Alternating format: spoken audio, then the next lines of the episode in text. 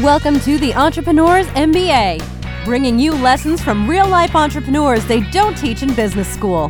Here's your host, business coach and marketing strategist, Adam Kipnes. Hey everyone, thanks for joining today's episode of the Entrepreneurs MBA podcast. I'm Coach Adam Kipnes. And today I just I had something that was sort of stuck in my head and I I just needed to to get some thoughts on it and to put it out there. And, and that's about when working with coaches. Who calls who? Whose responsibility is it to drive the relationship? And I was talking to a fellow coach of mine recently, and he said that he always makes his students call him, and if they don't call him, then he cancels the call and moves on.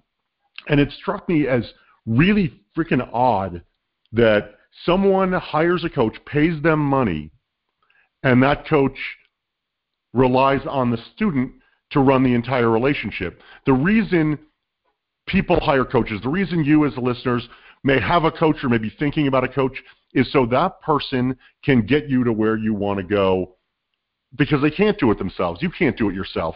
I can't do it myself. And if it's solely up to the student to call and you don't call them as a coach, or more importantly, I don't call them as a coach and they miss that coaching session, they're not getting what they're looking for. They're, you're not giving what you're offering.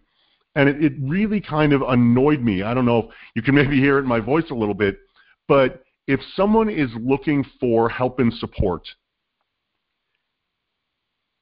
and they come to a coach, they hire someone, it's that person's responsibility to deliver what they were hired to do and to be a good partner. If, if, if the coach doesn't call you, are they really being a good partner to you? Are they really supporting you?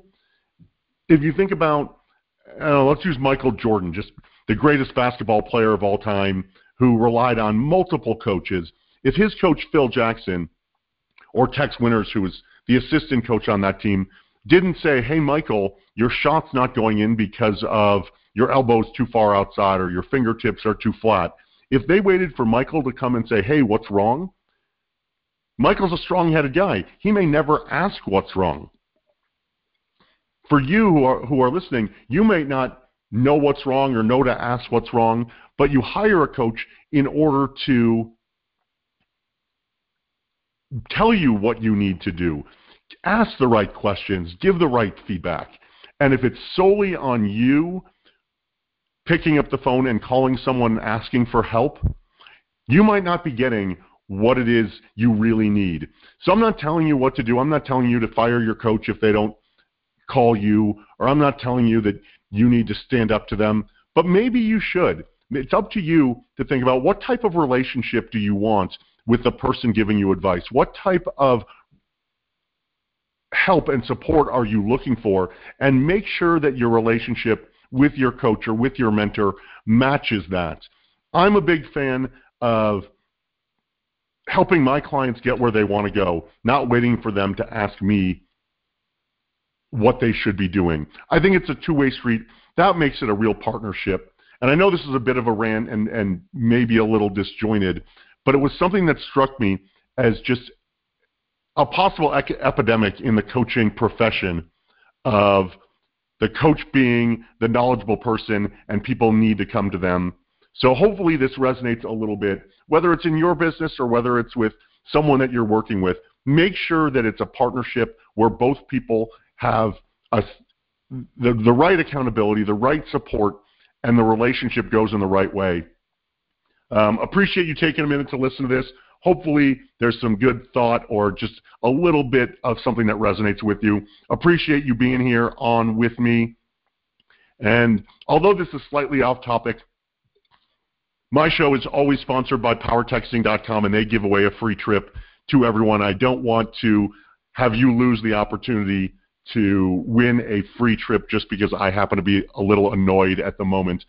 So go to podcasttrip.com if you want to enter to win a free trip to one of 17 five-star locations around the world. Uh, great opportunity from our friends at powertexting.com. Appreciate you listening as always, and thanks for being with me. This is Coach Adam Kipnes. I will talk to you. Shortly. You've been listening to the Entrepreneurs MBA Download Adam's free book, How to Make More Money in Your Business, at www.freebookfromadam.com. This podcast is a part of the C Suite Radio Network.